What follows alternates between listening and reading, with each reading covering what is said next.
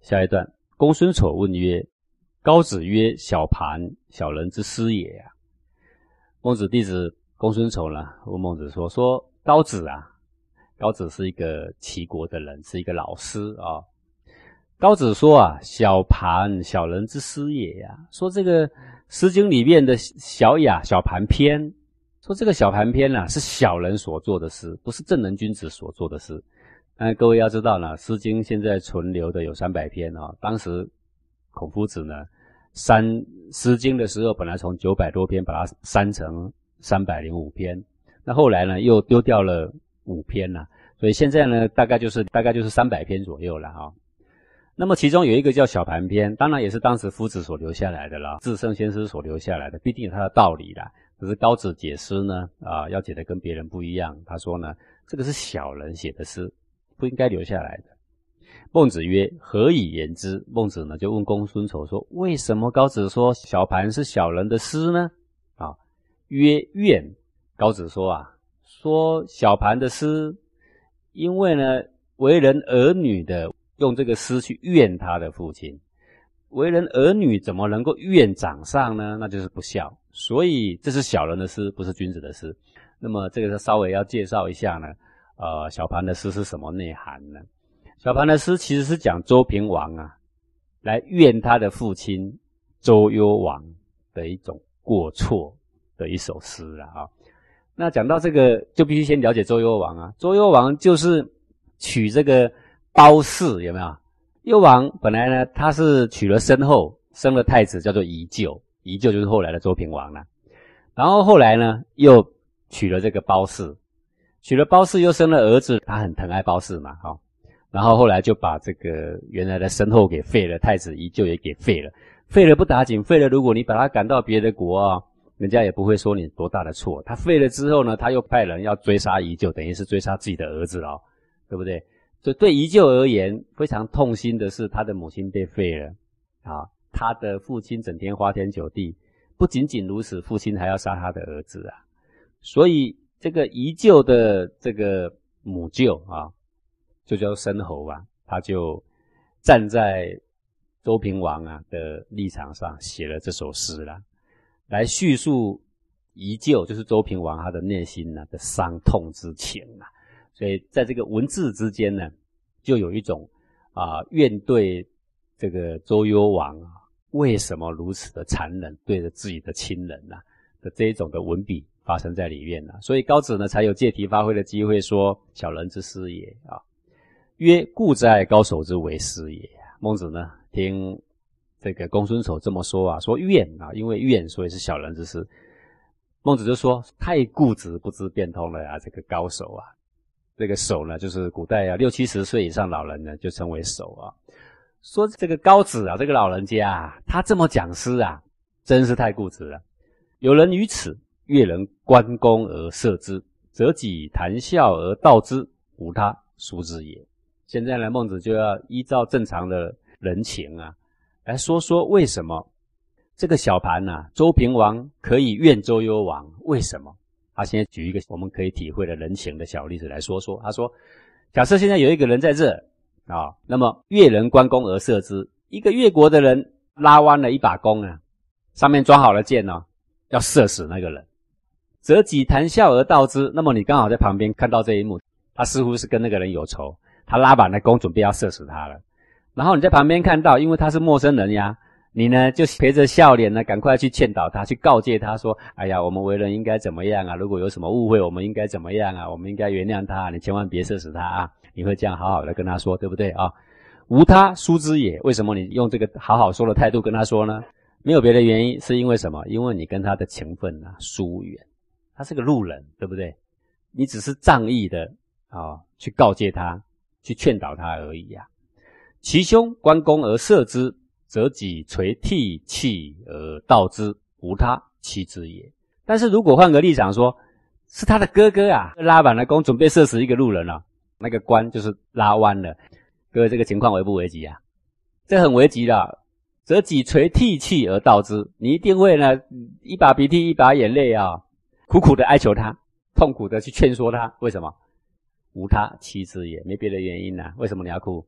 其知也，因为呢他是你的手足至亲呢、啊，手足之情的人啊，你生怕你的哥哥犯下不可挽救的错误啊，所以你哭哭啼啼的赶快劝阻他、啊。哎，刚刚说前面啊那个例子，有一个人在这，但有一个不相干的越国人，你也不认识他，他拉板弓要射他了，为什么你谈笑而道之？你去笑笑的脸，慢慢的去劝导他，为什么？你没那么急啊，因为他是路人啊。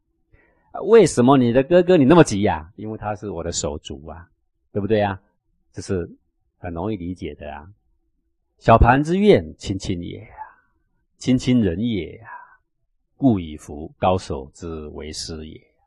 他说小盘这首诗，周平王怨他的爸爸周幽王、哦、过错是如此之深啊。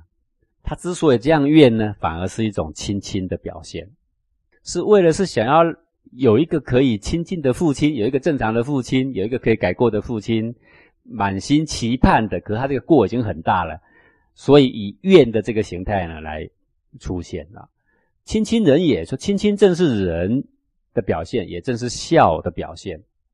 故以服高手之为师，也说太固执了，高手竟然这样解释啊！这样解释的话，那世上还有什么学问可以做啊？哦、这个为什么要怨反而是人的表现呢？各位想想看，如果你连你的父亲像周幽王这样的暴虐无道啊、哦，都不去怨他的话，那就等于你呢是把周幽王看成是跟路人一样的，完全没有情感的啦。好、哦，我们只会在旁边呢、啊，哎。数落这个人说怎么这么暴虐啊！你不会痛哭流涕，你没什么好怨的。但是因为你自己的家人你非常关心，而他竟然如此，所以呢才有那个维持了啊。曰：凯风何以不怨？那么公孙丑这个时候就有疑问啊，他就疑问说：那同样是《诗经》里面呢，在北风里面有一个叫凯风篇，同样是《诗经》啊，为什么同样是他的父母的过错，凯风为什么不怨呢？好，那我要这个介绍一下凯风是什么内容啦、啊。这个魏国呢，有一个这个母亲啊，她生了7个小孩。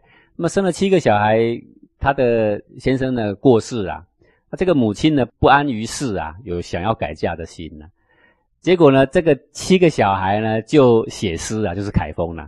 他不是骂他的母亲，这7个小孩写诗自责啦、啊，自责自己不乖，所以妈妈才要离我们远去。大略的诗的内涵是这样的、啊。后来这个他的妈妈呢就被这个7个小孩所写的诗感动，后来就没有再改嫁啊、哦。那这个古代的女子能不能改嫁啊、哦？现在的人对这个古礼有一点误会，我们现在的人认为说古代的圣贤都规定女人不能改嫁啊、要守节终身，其实不是这样。先王有治理，先王的礼是说，如果丈夫死了，这个妻子还很年轻，儿子还很幼小的话，那么鼓励这个妻子呢就另外呢再找一个人呢可以嫁。那么为什么说凯风这个改嫁的女子呢是失节？失节的原因在哪里呢？各位你想想看，已经生7个小孩的女子年纪多大？不再年轻了。而生了7个，最后面的虽然是小，可是最前面的已经可以带后面，各位对不对啊？所以小孩也不算小，这个其实是没有改嫁的必要，都可以独立了。好、哦，所以古人的礼制里面，如果以像这个女子这样的情况，叫做不安于世啦，好，古人会这样的认定啦。那么，并不是说很不人道的，凡改嫁都是一种过错，并不是这样。那这个7个小孩当然希望他母亲不要改嫁呀，啊，不要离他而去呀，所以写了凯风呢，啊，来责怪自己，没有责怪他的母亲。曰：凯风亲之过小则也，小盘亲之过大则也。那孟子就来解释啦。公孙丑是问说凯风为什么不怨？同样是小孩，你看他们就不怨，不是比较有德性吗？那高子解诗并没有错啊，哦，那个小盘，你看他怨他的父亲多没德性，你看凯风多有德性，他怨自己。孟子就说了，说凯风亲之过小则也，凯风的内容是母亲改嫁的小问题，他的过失即使有影响，仅仅止于一家啦，所以过是小的。小盘不同啊，小盘亲之过大则也，他的过呢是累积全天下的过啊，况且呢，他的过呢是杀人的过，他派出杀手是要杀他自己的亲生骨肉的呀，这种过呢是非常严重的过啊、哦。亲之过大而不怨，是欲疏也。你看，你的双亲，你的父母亲过非常非常的大，而你呢还不懂得要怨啊，这个叫做欲疏也，是等于把这个父亲当路人啊，非常非常疏远，心已经完全冷了啦，才会不怨了。亲之过小而怨是不可积也，但是如果你的亲有过，可是过很小，你呢不断的怨对，这个叫做不可积。积是什么意思呢？这个水啊冲击在这个河中间的石头上，激起浪花，叫做积啦哦。不可积的意思就是说这个一点点的延迟或过错的激怒，他就非常的愤怒，叫做不可积啊。意思就是没有度量，不能容忍的意思。如果你的亲过很小，而你不断的怨对，叫做不可积，就是一点容忍的气量都没有，不能容忍双亲的小小过错。欲疏不孝也，不可积亦不孝也，就两种状况都不孝。父母是非常大的过，而你不怨，那就是把父母看成路人，这个叫做不孝。不可积亦不孝，如果他是小小的过，你呢却很大的怨对，那个也叫做不孝。好，所以到底是怨还是不怨呢？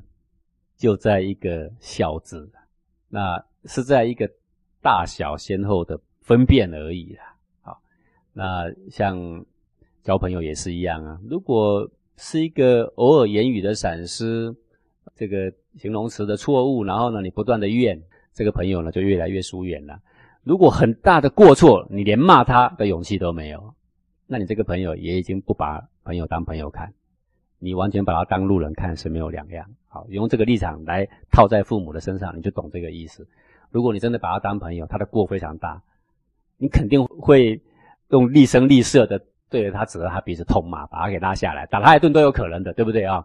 那如果很小很小的过，你就打他一顿，那你是不是太没度量，也太没德性了，不是吗？啊，孔子曰：“顺其至孝矣啊，五十而目啊。”孔子说，从古以来看了那么多的圣贤，顺真是孝的极致啊！五十而目，过了50岁，还日日还是仰慕着思念着他的父母亲，希望得到父母亲的欢心。他的意思就是说，周平王也好，他之所以怨，也是希望挽回父母亲，让父母亲宽心，不要造了大的过错。好，至于另外7个小孩为什么写诗怨自己啊，也是希望挽回父母亲的心，希望能够行孝，那种思念爱慕父母亲的心还是一样。高手解诗太固执，不知变通，做学问的人哦，最恨就是恨这种人啦哦。守住了小小的原则呢，然后呢这个大张旗鼓的去护卫他的原则，然后呢把真正背后的目标啊完全给忘了，还自以为相当的有德性。社会上呢犯这样的过错的人，以这样的态度来做学问的人还真不少，所以就造成很多很多的古代的圣贤学说啊，完全被误解啊。也正是由于啊，我们远离了亲情，远离了人情，远离了仁义啊，远离了这个一般的人伦啊，正常的看法啊，而把它解到非常偏锋上了，才会造成这样的困境啊。